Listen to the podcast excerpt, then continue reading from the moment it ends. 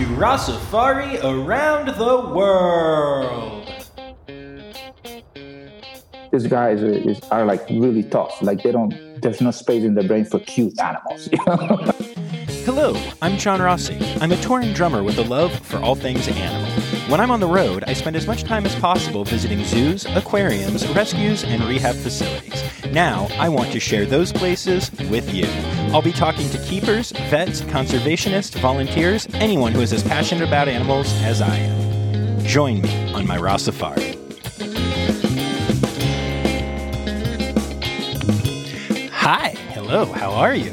Welcome back to the podcast that is going to make you want to croak, but in a good way, the Rossafari Podcast. That's because today we are talking about frog conservation down in Panama. Y'all, this is a really cool episode with a story that I did not expect to hear when I booked it. Don't forget to check out at Rossafari on Instagram and Facebook.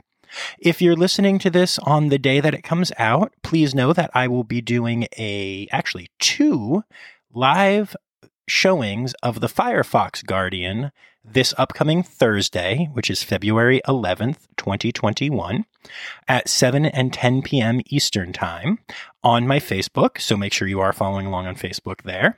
And uh, yeah, that's cool. It's going to be a lot of fun. I'm really excited to bring that to my audience. As far as this episode, I don't want to say too much about it. The story kind of blew me away, and I want it to blow you away too. I'm just going to say that for me, it was a real full circle moment.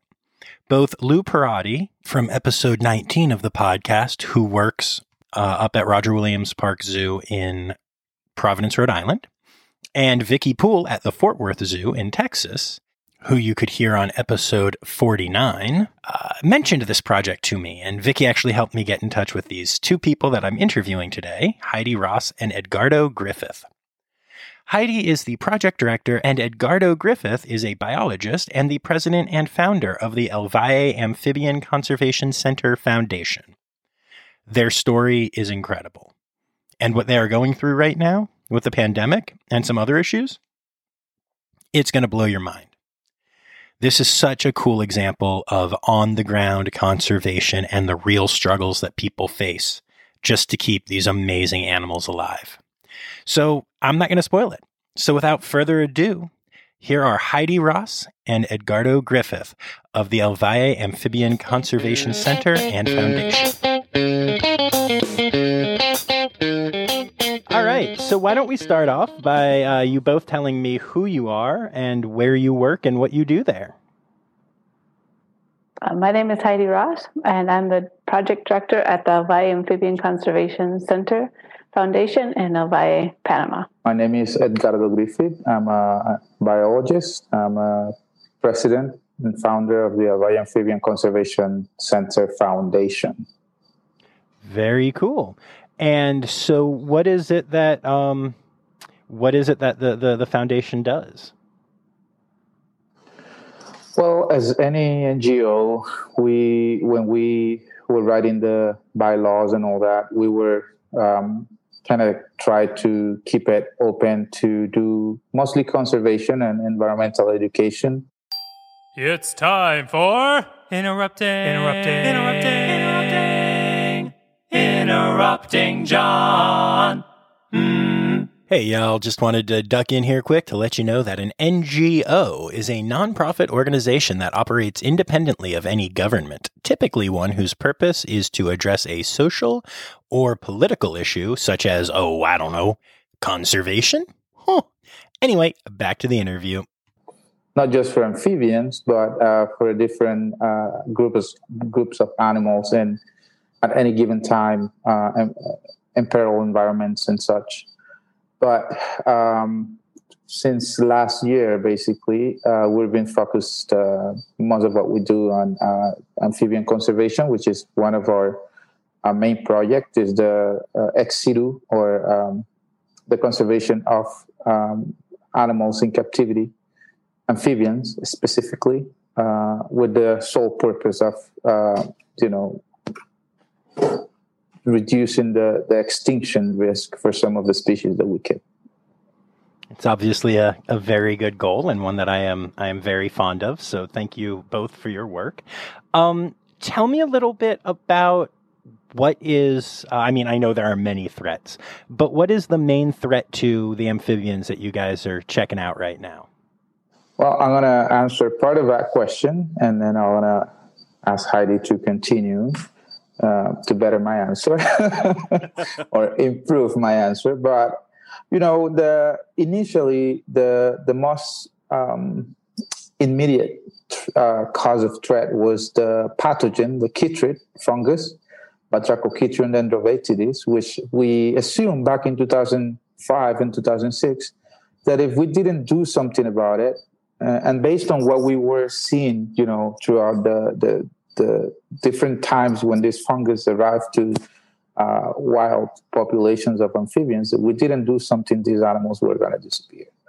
And with that in mind, we talked to some friends and, and convinced them, mostly, you know, from the United States, that the only option was to go out and collect these animals and put them in captivity. At the same time, there was a very kind of legit idea of, of, at least for me as a Panamanian, that um, I didn't consider collecting wild animals and sending them overseas or you know to some other country to take care of them so they didn't go extinct. That wasn't the right approach. So my my dream at the time was to build a facility and and create local capacity so we could save or protect our animals in their native country, in this case Panama. And, and, with that in mind, that's where that's mostly what we've been doing. But since you asked, you know, recently, what's the most um, important threat to amphibians? The thing is the the lack of of compromise and the lack of um, consciousness uh, from population in general, but most most importantly from those uh, the stakeholders in charge of making taking decisions and and providing uh, the right environment for NGOs like ours to fulfill our goals. Makes sense. Is there anything that you'd like to add to that, Heidi? I think that what one of the so there's when conservation, I'm sure you you've heard the same story from you know everyone you talk to. There's there's different layers of what um, affects all these wild animals. So you have the contamination, the forest, um, the um, altercations, and also the Panamanian golden frog used to be collected for the pet trade. Um, and so on top of all of that comes this fungus. And then on top of all of that comes this this this pandemic that humans are going through. And I so I think that um, those are those are its biggest threats right now. How is the pandemic affecting uh, golden frogs and other amphibians? Um, well, so right now, our our main model of how we're going to run our foundation and how we're going to continue the ex situ um, part of our of our facility was to um, through um, education and tourism. So to open up an a- education center so people can come and see the frogs, and then at the same time, you know, we can make money to continue our research and whatnot. Um, and so there's no tourism anymore. Um, Panama shut down for for many many months, and now the airports are open, but it, we're still in restrictions and lockdowns and and and all the like. So it's really kind of hard when our sole model was based on that. And we also write grants and things. Um, but it, it, in zoos in the United States were really, really huge funders of us as well. And they would send people down. So it wasn't just that they would send people down, it was our friends like Vicky Poole and, you know, different zoos. Um, and so they'd help us do investigations. They would also like fill our souls back up and have somebody to talk to um, that are our colleagues and our friends over the years. We've been doing this 16 years now. Um, and so that personally, that's really affected me a lot, just not having our colleagues come back and forth and helping us out. Um, so, yeah. That makes a lot of sense. And I'm actually really glad you said that. I feel like so many conservation warriors that I speak to try to be so brave and so all for the animals. And like, don't get me wrong, we're all for the animals here. But I also know that y'all are humans and and sometimes that matters. That stuff can really matter. So um you know, thank you for sharing that. Um, okay, so let's take a step back. We're going to get into all of the nitty gritty about what y'all do. But first, I want to learn a little bit about the two of you. Um, so either one of you can start and just tell me where you're from and how you got to where you are right now. Well, that's an interesting question because today actually is January 25th, and it's my 21 year reu- uh, anniversary of living in Panama. Oh, wow. Congrats. yeah. So I'm originally from Wisconsin. Um, and I um, came to Panama in 2000 and with the Peace Corps. And I lived out in a little community um, working with agriculture, sustainable agriculture, for three years. Um, and the day I was leaving that community to take on a different role in inside the Peace Corps as well, I met Edgardo, and um, and fell in love at love at first sight. And he was working with the frogs. And the first um, date we ever went on was he took me to go see a population of the golden frogs. Oh, that's a good date. Good, good job, man. That's, that's that was that was the day after I met her. that is smooth right there. and so, ever since then, um, I've been working. Well, I was working with Peace Corps, but then I had the weekends kind of free, so I was um, volunteering and helping out different um, research, like scientists in the area, learning about the frogs. So this was before the crash happened, um, and so I was able to learn all the names and see the tadpoles and you know do the whole learn everything um, hands on. And um, at the same time, started dating Edgardo, and I'm still here. Very cool. And Edgardo, how did you get into this? Well, it's uh, it's a crazy story, really, because uh, when I was a kid, you know, it's one of one of those things that I don't know how often happen, but when I was a kid, a little, you know, eight nine years old, I knew I wanted to be a biologist, and I always remember this um, TV show, and uh, where I saw some Greenpeace folks going and jumping off a, a small boat to hang a, um, a sign of peace and stop killing the whales in the open ocean. And I also got inspired by watching like Jack Cousteau and David Attenborough documentary. So that was it was clear in my, my head that I wanted to be a biologist. And I didn't even know what a biologist was, but I, I, I, I knew that when people asked me, I didn't say a police or a fire department, a fire officer, or anything. A biologist, which was kind of funny because you know I grew up in a military household. My dad was military his his whole life, and and all my older brothers and the younger the youngest of five, uh, they all kind of were into that. And uh, I, w- I was the weird young you know brother little brother that wanted to be a biologist so anyways long story short then i my father died blah blah blah. So i was 18 and started university at 19 and i started studying uh, microbiology and parasitology because you know as you grow up you realize that biologists make no money. And uh, I kind of wanted to be able to make a little money. So I did a little research and I was like, oh, if you study microbiology, then you can become a molecular biologist and work anything that was associated to like human health was uh, you will get a better rate, uh, you know, salary kind of thing. Sure. That was uh, back in the day. So, anyways, I did uh, the in Panama when you go to school. I don't know if that has changed because that was in 2006 and seven, 2007. No, sorry, 97, 1997. um, you know, you did two years of general biology, and then at the beginning of your third year, you had to choose between four different branches of biology, which was botany, zoology, uh, microbiology, and parasitology, and environmental biology. Um, so I did my two first years, and then the two following years, I was studying microbiology. And then one day, out of a sudden, a friend of mine that now he studied jaguars, and you know, uh, along with other friends, invited me to go to this field um, uh, seminar to like learn how to catch and identify snakes. So I was like, mm, no, not interested. I like like really clean environment, like microbiology. I like microscopes and all that, and I I wanted nothing to do with being out in the jungle and wet and cold.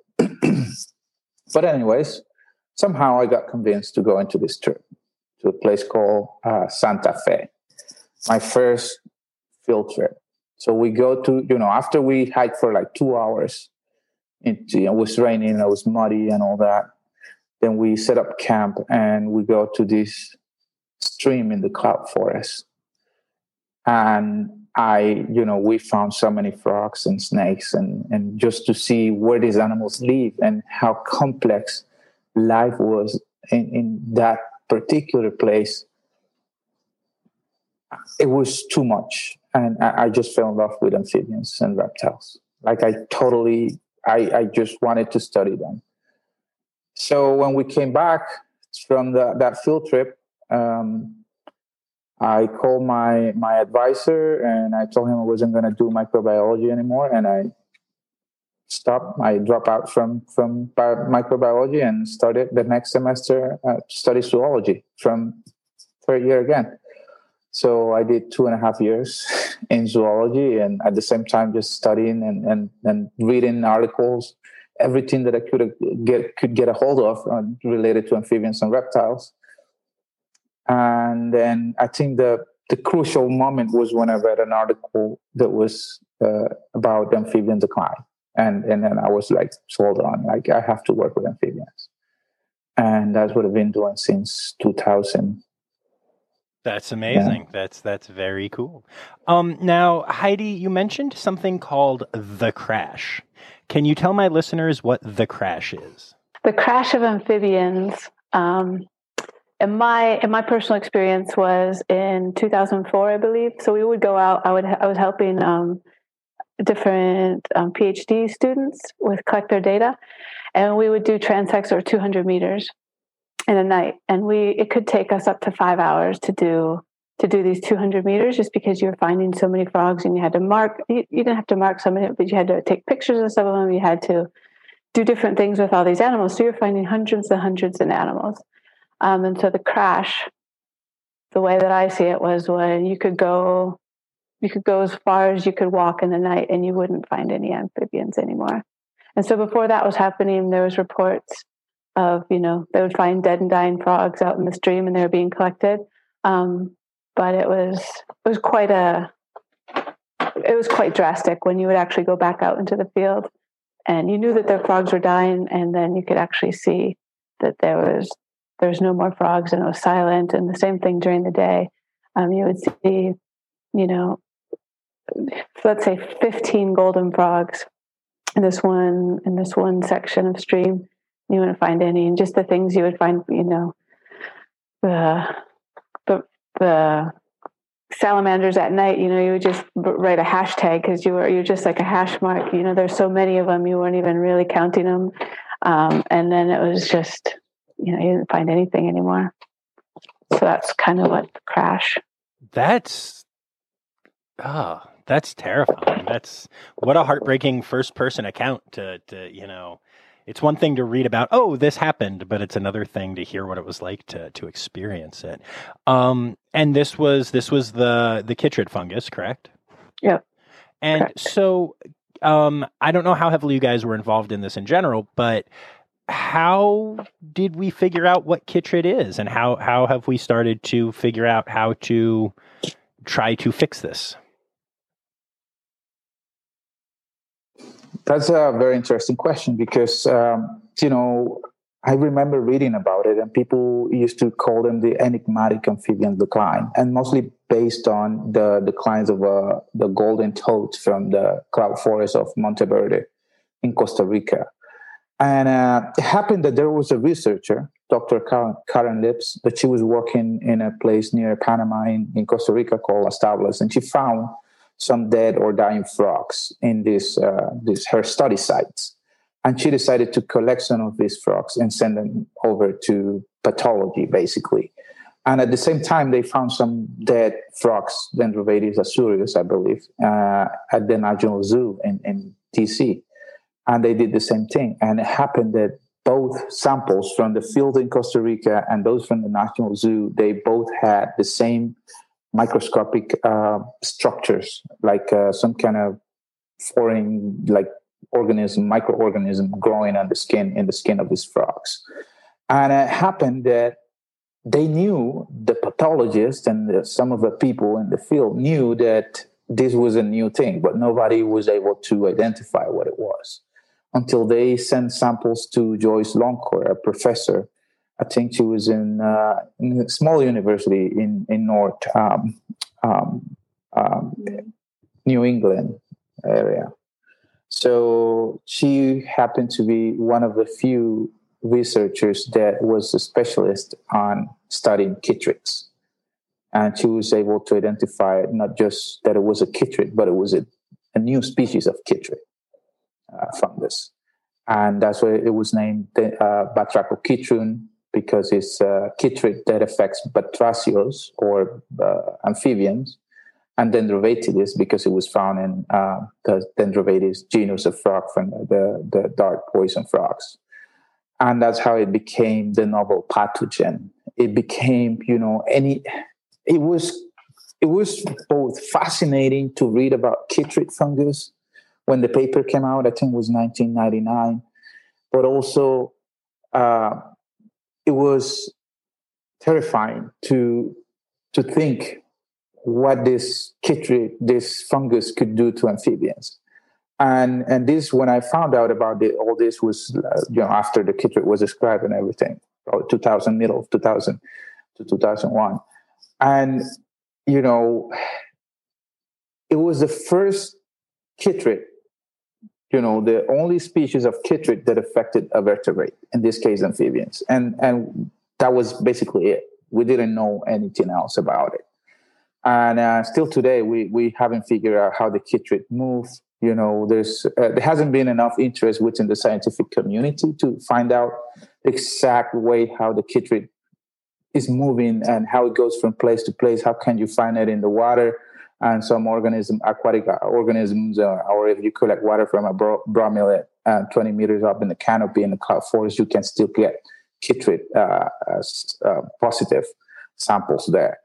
So it's still kind of uh, uh, you know in a way mysterious but at the same time i think we know we know enough about chytrid now that amphibians shouldn't be disappearing or declining but since the chytrid the group of, of this group of fungi don't affect anything that's interested to humans as crops or human health or or you know or charismatic animals i don't know like pandas boring mammals uh, like elephants, then uh, there's no money for research, you know. But it's, it's affecting, you know, there's there's probably eight thousand described species of amphibians uh, throughout the world and, and the entire planet. You know, one of the most diverse group of vertebrates, and we are talking about the the possible extinction of at least four thousand of them by 2050. I think that's a big deal. You know? That's a huge deal. No, that's a huge deal. And we all know that like ecologies are interconnected. So if you want to save your cute species, you need to save the amphibians that are part of their ecology. It's all it's all a web. No, I, I totally get that. Um, what I need one of you to do right now is give me a reason for hope because that is possibly the most depressing thing I have heard on this podcast yet. And that's okay because I genuinely believe that all conservation stories have to start with the depressing thing, or else you don't need to save the animal. But please give me some hope. well, John, of course there's hope. I think that within each biologist or each person that works on conservation out there, I think one of the main reasons why we do is because we have hope that we can change things. And and I, will give you a couple of examples you know, recently, maybe two weeks ago, I got a you know a text message on my Instagram account uh, from this person that's from a country in the Middle East that he as when he was a kid he watched a documentary about about Heidi and I doing what we could to save frogs and that inspired him to study frogs and amphibians and then he moved to Canada and that's he's he's seeking now for uh, to to follow a career. He's probably in his 20, early 20s now on amphibian or conservation in general. I think if we have that capacity to change, to give hope throughout, you know, it's it's okay to talk about the dark and the bad things that we're doing, but use that not just like, oh, we have no hope, there's no hope for, for wildlife or the planet. Is that we can use that to inspire inspire others to to follow and to succeed at what we started, you know? And and I think another example of hope is that we we started it in 2006 when things got really bad that we were collecting just bags of dead frogs in this pristine environment these streams we had to do it in we, we put the frogs in two hotel rooms you know? And and that's where we cared for them for 14 months. We didn't have food colonies you know? So we had to go out and collect hundreds of animals, hundreds of crickets, cockroaches, anything, anything that amphibians would eat, even crabs, like freshwater crabs. Or we had a species of frog that would eat that. And that was almost, what, 15, 16 years ago? And I think that's the biggest hope. That's one of the things that, that keep us going. Because it's very simple, John. If we didn't do that, if we didn't go through all, because it was painful.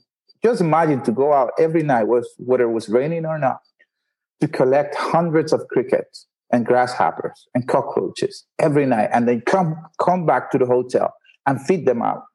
And then the next day to get up at six in the morning and clean all the, the frogs treat all the, the sick frogs and do the same thing you know for 14 months you know? now that i think about it it's like crazy. No that, that that is very crazy and i'm amazed you didn't get kicked out of the hotel but but that's that's good news Oh, the owner tried to kick us out. oh no. oh boy, amazing. Um Wow, yeah, no, that's that's incredible. So then I know so growing up I was at the Maryland Zoo frequently and at the National Zoo frequently, and I know that both of those zoos um uh, help out with the conservation efforts for the the Panamanian golden frogs at least. Um how did you start to go? How like tell me take me through the steps of we're living in a hotel trying to save frogs and not get kicked out to having international help with zoos and and people like Vicky who are you know before covid traveling back and forth and just all these amazing humans and places that are helping out How, what was that journey well it's uh it was amazing to because i in 2000, 2001, I became a, like a field assistant for a project called Project Golden Frog. And I was the Panamanian student in charge of, of going to the field and collecting all the field data associated to the golden frogs, all the their biology, all their phenology, like where, when they breed, where, how, who eats them, what do they eat, all that information. And you know, from 2001 to 2004, I met people like Kevin Zippel, which was a, one of my amphibian hero, even though he's not doing amphibian conservation anymore, but he's still my hero.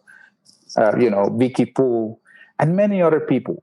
Paul Crump from the Houston Zoo. Paul Crump at the time was uh, a zookeeper at the Houston Zoo. And uh, he was one of those persons like us that just love frogs. And every time he came to Panama, because one of the ways that the, the the Golden Frog Project had to sort of get help and, and money was to get keepers, zookeepers, sometimes like curators or assistant curators to come to Panama for a couple of weeks. They will provide a little money to the project and they will provide help to do the field work. And it will be, you know, students or professors, everybody that, that was involved. So I, I was lucky enough to meet all these people. And then when, when the amphibian decline was happening in 2005, um, I met with Kevin Zippel, Joe Mendelson, uh, which is the curator, or at the time he was a curator of uh, herps at the Zoo Atlanta, and Ron Gagliardo, which was at the Atlanta Botanical Garden. And Ron and Joe wanted to do this um, kind of uh, experiment, or how do you call it? Um, like a pilot program to see if we could go out in the field and collect frogs um, and keep them under like minimum conditions, endangered species. and we selected two different sites. One site that was already affected by the chytrid fungus, which was El Cope, where I met my my beautiful Heidi, and the other one was El Valle, where we were um, estimating that the chytrid fungus was going to arrive in a year or so from that time, you know, 2005.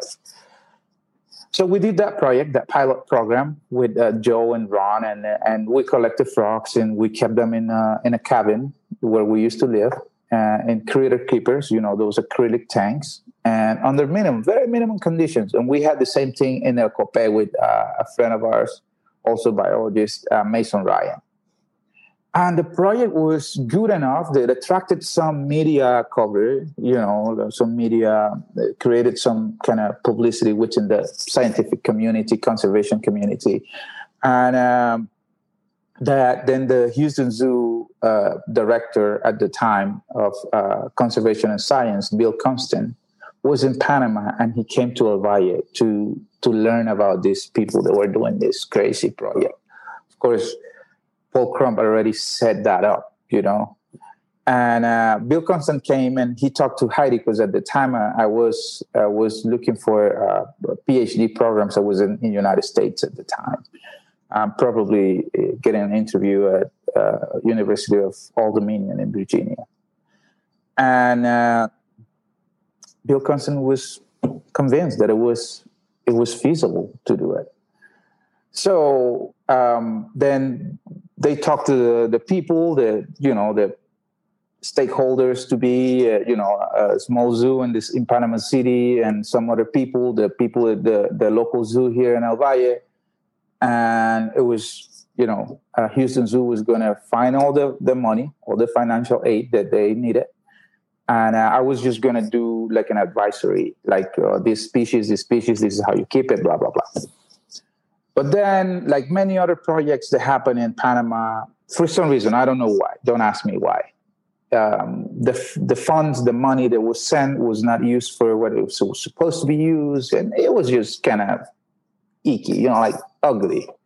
And then at some point, then Houston Zoo asked me if I, I wanted to be in charge of the project, the construction of a facility, and and the species collection and everything.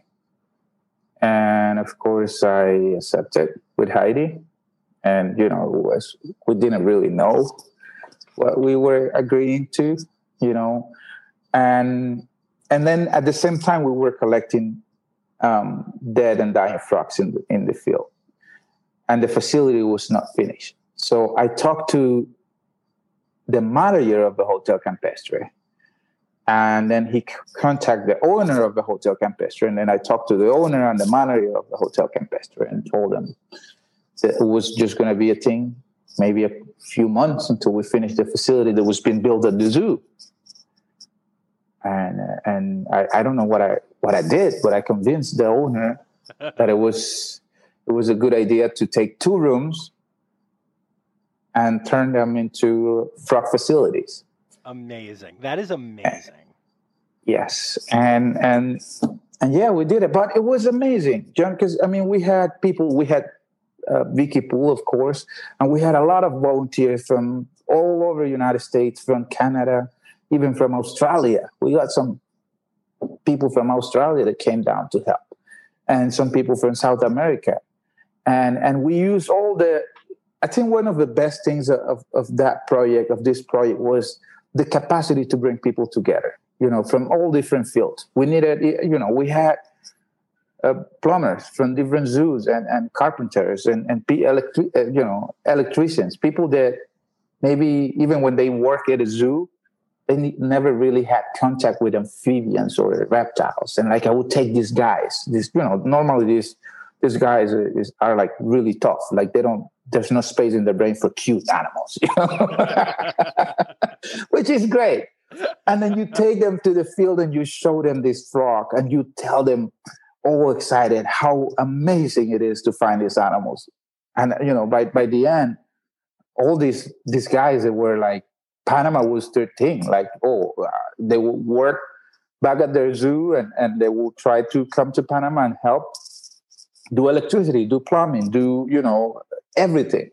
And it was, it was, it was that beautiful, it was that great. you know, to to bring all sorts of people together.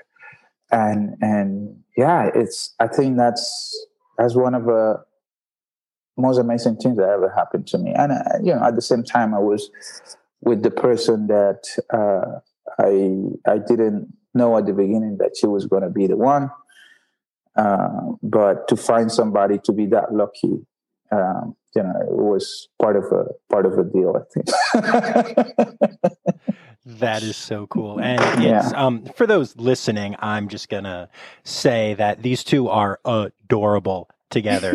Um, they're sitting right next to each other and they are eyeing each other and saying sweet things to each other. And when I open up the floor to a question, um, they they point at each other. They know they know what they're doing. This is a this is a couple who works together well and plays together well. You can just tell, and I I appreciate that Thank you. very much. Um, so tell me about the center, like the the place that you guys have now. Tell me about this. Like in every story, you know, there's a, there's a good part of the story there's a great part of a story. There's a sad part of a story and a sad even sadder or saddest part you know. So let me start with this. We built that facility with a lot of you know work and efforts from from everybody that was involved from from houston zoo to you know new england zoo was a partner um, roger williams park zoo in um, um, rhode island was a partner uh, Toronto Zoo, you know, a bunch of different zoos, like eight I or just, seven. I have to ask for one second, just to interrupt. Uh, was it Lou Perrotti who you were working with? That, of course, I see heads nodding. Lou is great. I did an interview oh. with him earlier, and he is just, just incredible. Lou, I mean, Lou, I, I cannot be grateful enough for having Lou as a friend, as a brother you know he we, we went to this conference in, houston once heidi and i and lou gave this talk about these beetles you know he was talking about these beetles like these were the most amazing animals oh, so yeah. i was like i got same we our, our interview was mostly about the uh, american burying beetle and he he was obsessed and he was so passionate and it was so amazing. Yeah he's yes. a cool guy so it, and it was that easy you know because he saw my talk and he was like wow that, that's passion. Like he loved frogs and i i saw his talk and i was like that's passion. He loved beetles and then we met you know for coffee and and you know then next thing we knew it was uh, lou was coming down here to help us with the uh, insect colonies and all that. But anyways um, the story goes we built this facility and in 2007 like probably we moved the frogs. We even have a small documentary that um, uh, Dan Dan Breton from New York was a filmmaker. He was a one crew guy, one man crew. Like he'll come and he'll do all the camera and all the sound and all that. And we did this documentary just called The Leap of Faith. And we actually moved the frogs from the hotel uh, to this new facility, brand new. It was beautiful and we by the time we moved these frogs they, they were already breeding in these small plastic tanks you know. We had marsupial frogs we had golden frogs we had all sorts of animals even salamanders. And then uh, by 2009 i guess a way of that we were showing some levels of success uh, at what we were doing because at the beginning nobody wanted to to really get involved like within the academia, academia because it was a crazy idea. Like go to the field and collect animals that never been kept in captivity before. Uh, but that's because there was never a Heidi and Edgardo working together, you know. And uh, so then, you know, an organization came and asked us to to work with us, and uh, they wanted to be part of the conservation in Panama. Blah blah blah. We were like, yeah, sure, but there's animals in the, the east in eastern Panama that nobody's doing anything with it. So why don't you go ahead and work with those and we'll help you as much as we can. And then things got a little kind of funny, and you know, because the whole idea was also to be able to control, you know, as a Panamanian, the conservation of Panamanian species should be a matter of Panamanians making decisions, nobody else. And and that you know, we work in collaboration. That's fantastic.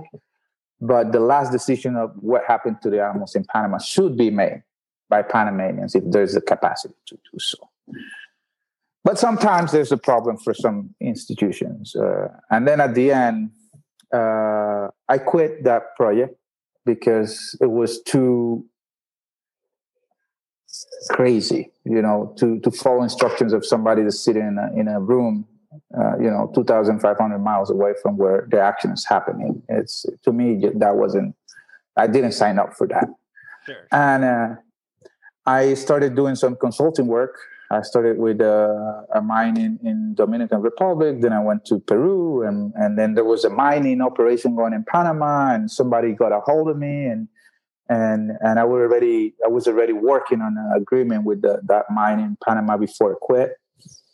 And then they they hired me because they saw they saw that the agreement, and they say like, well, this is a nice agreement, it's fantastic, but there's nobody else that can execute it.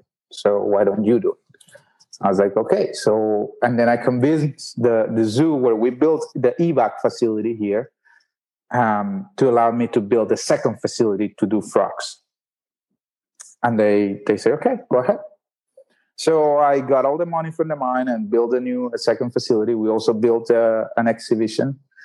And, uh, and then things went south really kind of quick uh, because I was working on this facility next to the original facility and my decisions didn't like uh, the people in charge of this other project weren't agreeing with my decisions and all that. And you know it was just one of those things that should have never happened. And but it's it's so familiar i'm sure that you know when when you're doing conservation because there's a threat a pathogen in our case but that threat does it doesn't constitute the biggest threat. Your biggest threat is other humans. That the ones or think that what you should do is what they think is right, um, which sometimes it is. And the thing is that towards the end, 2017, uh, this institution decided to shut down the project because they realized they couldn't pay for it. And the idea was to release the frogs and to fire everybody that was, including Heidi. And uh, to shut down the facility and just leave this small zoo in, in this town with a, a nice exhibit exhibit and a collection of frogs just because they deserve it. And I say, no, that's not going to happen. because by then my facility, my, uh, my paperwork for the foundation was already approved by the Panamanian government, and we decided to fight for it. And at the end, we got we signed some contracts with this institution and uh, we decided to split the collection. And uh, they took half of the frogs to panama city well to another province in panama near panama city and we kept the other half. And this happened in we moved our, our frogs from the original facility. This is crazy. Because we started at hotel campestre okay so we were there for 14 months. And we got out of a Hotel Campestre. We went to the small zoo. It's called El Nispero Zoo in town. And we were there for about 11 years or so, from 2007 to 2019. So in May 2019, we took our frogs, our part of the frogs, out of the zoo, of the El Nispero Zoo, and we moved it back, guess to where? Please don't tell me you went back to the hotel. Yes. oh no. yes. We went back to the Hotel Campestre, but this time we have we have uh, shipping containers, modified shipping containers. All right, that, moving up in where the we keep the frogs. Yes, uh, that's an upgrade. Oh my goodness. So is are you guys still at the, the hotel right now?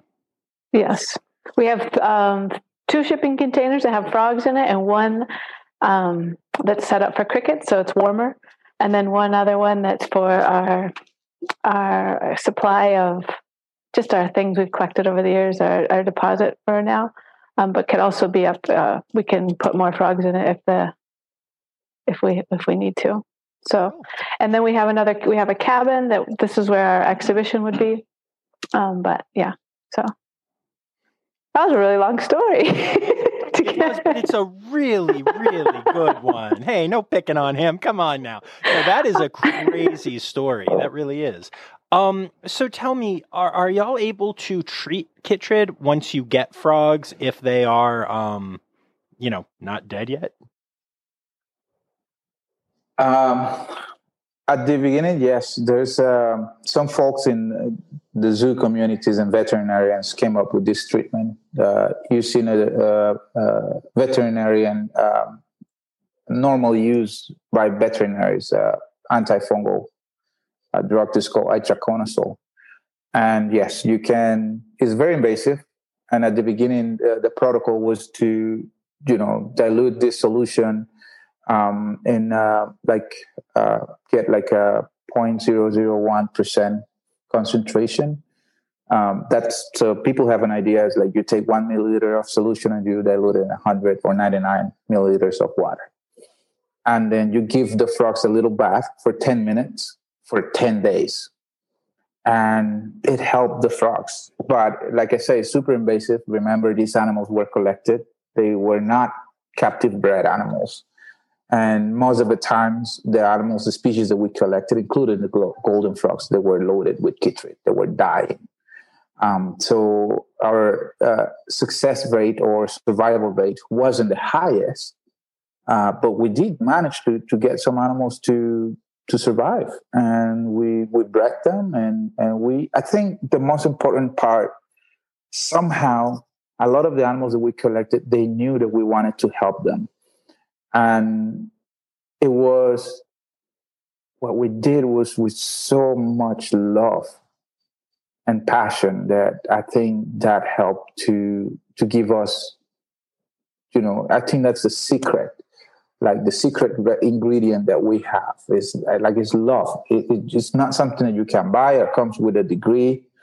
It comes from within us. You know, what we do is is based on love, uh, and and I think that's how you know that's how we all should live. Doesn't matter what you do if, if you do it with love it, you'll be successful at it. Absolutely. And um, what is what's the plan moving forward? Well uh, i'm not gonna lie. It's it's been really tough mostly because uh, like i said at the beginning the people in charge don't consider the ngos that like ours and and and it's crazy. I was thinking about it uh, the other day. Is when you create an NGO, is a is a person, not as a is a is a how can you say it? You know, an NGO is is is, is an entity. It's a so is a is is not a living, but it has a a document like an ID. You know, it's like another citizen of a country. Right, right. And I realize that we've been discriminated against because when Panama, in the case of Panama, where they create all these decrees and laws of do like mobility restrictions and all that, they don't consider us. They don't even they don't even mention NGOs and people that works for NGOs that have live uh, collections like animals and plants. And uh, to do conservation, we need money. You know it's it's it's fantastic to be in love with what we do. It's great. It's beautiful. It's fantastic to to inspire people and be inspired yourself with what you're doing. But electricity water rent to keep these facilities uh, when you don't own this uh, piece of land they don't care how much you love what you do. the bank doesn't care how much you love what you do. So frankly, it's, it's moving forward is just to survive this pandemic if we could as a, as, as a project. Uh, and it's that simple because, you know, we cannot, Heidi works there. I, I'm normally like doing paperwork and, and trying to find money and, and trying to talk to people and convince government and, and doing all sorts of things. And we do have uh, two other people that works for us or for the foundation, and, and those people, you know, they need to bring money home, you know, and and and it's that simple. This uh, we we with all these restrictions and, and no tourists at all. We we live in a touristic town, but there's no tourism, uh, so we cannot make money. you know, and we cannot um, do it. You know, the frogs don't know if there's a humans are going through a pandemic. they are going through their own pandemic, and uh, so I don't know. I'm, i just hope that we can um, continue surviving and no plans. We're not making plans. We did just get a grant to do some kind of field uh, field work to see if we can reintroduce these animals. That would be that would be the most fantastic thing that we could ever done. Is we we could bring some of these animals back to to nature with or without a pandemic, you know. Um, but our focus right now is to to do what we can to to survive the human pandemic in both in in all senses like survive ourselves and, and as a project. Right no that that makes sense. That makes complete sense. Um, i would just like to add oh please do yes. that we are also like right now we're in breeding season and i think that last year we were we're just getting settled into the building and we we were you know figuring out a business plan for now we were going to be you know tour guides and this and that. And so we were figuring out a lot of different things and what social media was and all sorts of things that we didn't really necessarily know much about as biologists. Um, and so last year was just about getting established and you know the frogs comfortable in their new in their new facilities and whatnot. And so now this year we've been able to you know outside of all the limitations that we have uh, we've been the frogs are feeling comfortable and they're they're calling and so we're, we're getting them to breed. Um, so we're just going to push the envelope right? And so if they're doing their job and they're doing what they're supposed to do and we're doing what we're supposed to do i think we just live one day at a time and we just you know keep the hope that you know this is what's supposed to happen no that makes that makes a lot of sense to me um heidi what is your day-to-day role in the the project. I feel like from from talking to you guys a little bit, I feel like both of your roles are, hey, we do everything. But um, more than that, what is your what is your specific role? Well, as a project director, I guess I would, um, you know, I procure things. I, you know, I manage the small staff that we have, but also I do all the day to day stuff, right? So right now, since there's only three of us, um, I do flies some days. I do. I take care of the frogs other days. I mean, if it's going to be breeding and things, you know, we, we have a the breeding program. I, I do all the breeding, the, the recommendations, and all those things.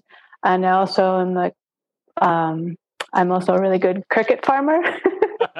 that is so, a skill in this in this situation. I'm really good. So. That's amazing. So I cricket farmer as well most days. it's beyond crazy to me that I'm sitting here staring at the two of you who are sitting right next to each other and you're the hope of of so many frogs and so and it's underfunded and it's struggling and it's just that's um it's just amazing to me though like just two people out there to save the world that's that is it's really badass. And I don't usually curse on this podcast, but like that is really badass, y'all. And I just I need to say that. Um, good good luck with it, you know. And and I will um, hopefully this will will you know anyone listening to this please if if you can make make donations and check this out and spread the word and um, let's let's make this a, a more known bigger bigger thing. Let's let's grow this because this is incredible. And like we talked about, um, I know that I like to to rave about red pandas on this this podcast a lot, but um, the whole ecology is interconnected. And and if if gross little amphibians, if you want to call them that. And I actually, I love amphibians. The slimier, the better, as far as I'm concerned. Um, but they they matter, and your your more charismatic species will not be okay without them. So uh, definitely to those listening, please please take the time to uh, look into this further and and um, you know let's let's help out any way that we can. Um, do you guys have any thoughts on ways that people can help? Uh, yes, there's uh, they can go to the the Golden Frog, the Panamanian Golden Frog uh, project, or um, um, Proyecto Rana Dorada, which is www.goldenfrogproject.org and there's ways that you can donate through the through PayPal, and which, by the way, the Golden Frog project uh, last year and the last trimester of last year just became uh, its own 501c3. So that's also a good good news for amphibians in Panama. And and like you say, John, you see us here, um, just us. But no, these these frogs don't depend on, only on us. We we are not alone. You know, we have a lot of friends and a lot of people that that know that we're here. Unfortunately, uh, you know, unfortunately for us and for the frogs, a lot of those people are not in Panama and are not Panamanians. but uh, we do have fantastic friends, uh, almost like family, people like Vicky, like Kevin, Robert, you know, Mark, those folks that every year, you know, like we we make we do Zoom calls for for holidays and things like that. That's how close we are. We that's our family, and we know that we're not alone. You know, we know that we have um, we have them, and uh, and of course their institutions. You know, uh, that support what we do. So, but yes, donations are always good, not just for the frogs in Panama, but you know, if, if, like you say, if you, if you think the amphibians are slimy and warty and you don't care, you know, find a local a local project that's doing conservation in, in your community. And uh, you know, conservation is, is not a one or two people thing. It's, it should be everybody. Should everybody involved, everybody that cares about the planet, everybody that's you know aware of the fact that in order for us to breathe the air, we need other things out there to produce that clean air that we like to breathe, that we take for granted every day, you know? Um, and I ask everybody that's listening to stop just for a second and look around yourself, look around your house, your property, look up to the sky, go out, step outside at night, and look how beautiful is the planet where we live. And and give if you can help those that are doing a little bit for our species, for our environments, do so, you know, and, and doesn't matter. Uh, it doesn't have to be millions of dollars or thousands of dollars. Any little contribution um, is important for, for people like us. Amazing. I love that. That's that's great. I, and again, just anyone listening right now, please go make a five dollar donation if that's all you can do. It's fine. Let's let's help these fine folks out. Um, not to take it from completely serious to completely goofy, but I do like to end every podcast with what I call the Rossafari poop story, uh, which is exactly what it sounds like. Just uh, do you have any fun or gross story? It doesn't actually have to be about poop, but uh, about your time working with animals and, and when something gross happened? Uh, I see I Heidi have- laughing, so I know that you have one. And I don't mean Heidi. Heidi is laughing at something that happened to Edgardo. I can already tell from watching. yes I, I do have a couple stories but this one in particular i think when when something like when you share something that personal with someone that, that you have you, you're gonna marry that person so, so i'm gonna try to make it quick so i was collecting data for my thesis and uh, of course with amphibians i was working on bioacoustics of the golden frogs so i was in the field with my girlfriend heidi 2004 i believe so we go to Copé to this place called Rio Blanco.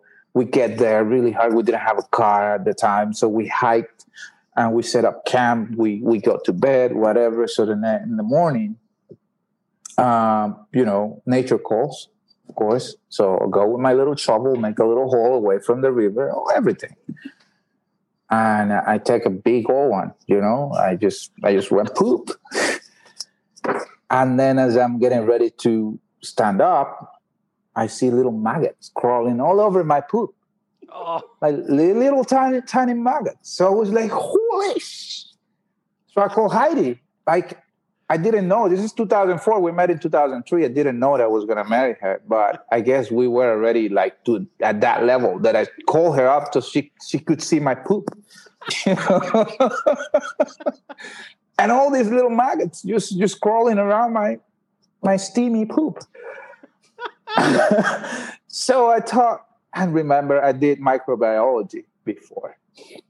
So, in a way, I was, I'm still a little bit of a freak about microorganisms and things. So I was like, I'm dying. Like, if, if I have that much, that many worms coming out of my butt, like, I am dying. Heidi, we gotta go. So she, she was like, sure. So we packed and we, we went straight to the hospital and I was freaking out. I told the doctor, "Doctor, I'm dying. I'm full of maggots. I'm, I'm full of, I'm, I'm totally, I'm dying. Like I pooped, and my poop was just covered with, with them." I was like, "All right, let's get a, you know, fecal test." And sure enough, it came. I mean, it, it came clean. The doctor was like, "No, you have no parasites. You're good." I was like, "Oh, these these people, they don't know anything." And uh, fortunately enough, instead of going to Panama City to get further tests, I went back to the field because I still I had to collect the data. You know, I had to collect the frog scalding and all that. This time Heidi stayed behind. She she couldn't go, so I did the whole thing again. Set up my camp, went to bed. Next morning, super early, just went, you know, take care of business. And as I'm doing it, I see this bastards, little flies flying in and laying, dropping living larvae you know. I was, I mean, it was the happiest, it was the, the happiest moment of my life looking at my poop and these flies, like, oh my God, you bastards. I'm not dying. You're just a fly that, that drops instead of eggs, they, they drop eggs and the eggs hatch with the, the temperature of the of the fecal and and that's and they i mean it was amazing you know one of those biology stories that is like wow so i had to call heidi and give her the good news yeah that's amazing that is that is amazing i hope it wasn't that gross you know no but... it's perfect i love it this is this is this is why I do these. It's amazing. Oh, so good. All right. Well, thank you both so much for doing this. You're welcome. Thank you. And, and yeah, it's, it's, great.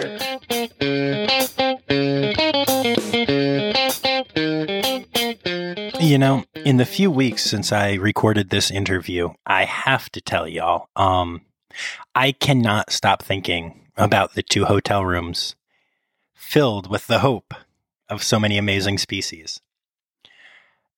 That speaks to what conservation looks like in the world to me possibly more than anything I've ever learned about on this podcast. I'm so grateful to be able to share that story with you and to Heidi and Edgardo for all the work they're doing and the time that they took to do this interview with me. Uh, if you'd like to support what they're doing, and again, please do, you can check out the Project Golden Frog website at uh, proyectoranadorada.org. That's P R O Y E C T O R A N A D O R A D A dot org, and that will be in the show notes, of course. You can also learn more about the El Valle Amphibian Conservation Center Foundation at evaccfoundation.org and also find them on Instagram, Facebook, and Twitter at EVACC Foundation. And uh, also, you know what? I'm not even going to say try and support Rossafari at Patreon this time. If you've got a couple bucks laying around, let's help these guys out. Let's let's throw them a couple bucks and really show them that we appreciate the amazing work that they are doing right now. Um, yeah, that's really all I have to say about it. I'm still blown away by this entire interview. What amazing humans. And I cannot wait to see the impact that they're going to have on these incredible and necessary slimy little species. All right, y'all, here come those credits. Or, as I like to call them, the Stydirk. Well, that's our show for this week. I hope you enjoyed listening as much as I enjoyed making it. Our theme song is Sevens by Nathan Burke, performed by Nathan Burke and John Rossi. Listen and subscribe on any podcast app. Please take the time to leave a review as it helps other people find our podcast. You can find Rossafari on Instagram, Facebook, and Twitter at Rossafari, on the web at rossafari.com, or email me directly at rossafaripod at gmail.com. Now, stop listening to me and go visit a zoo.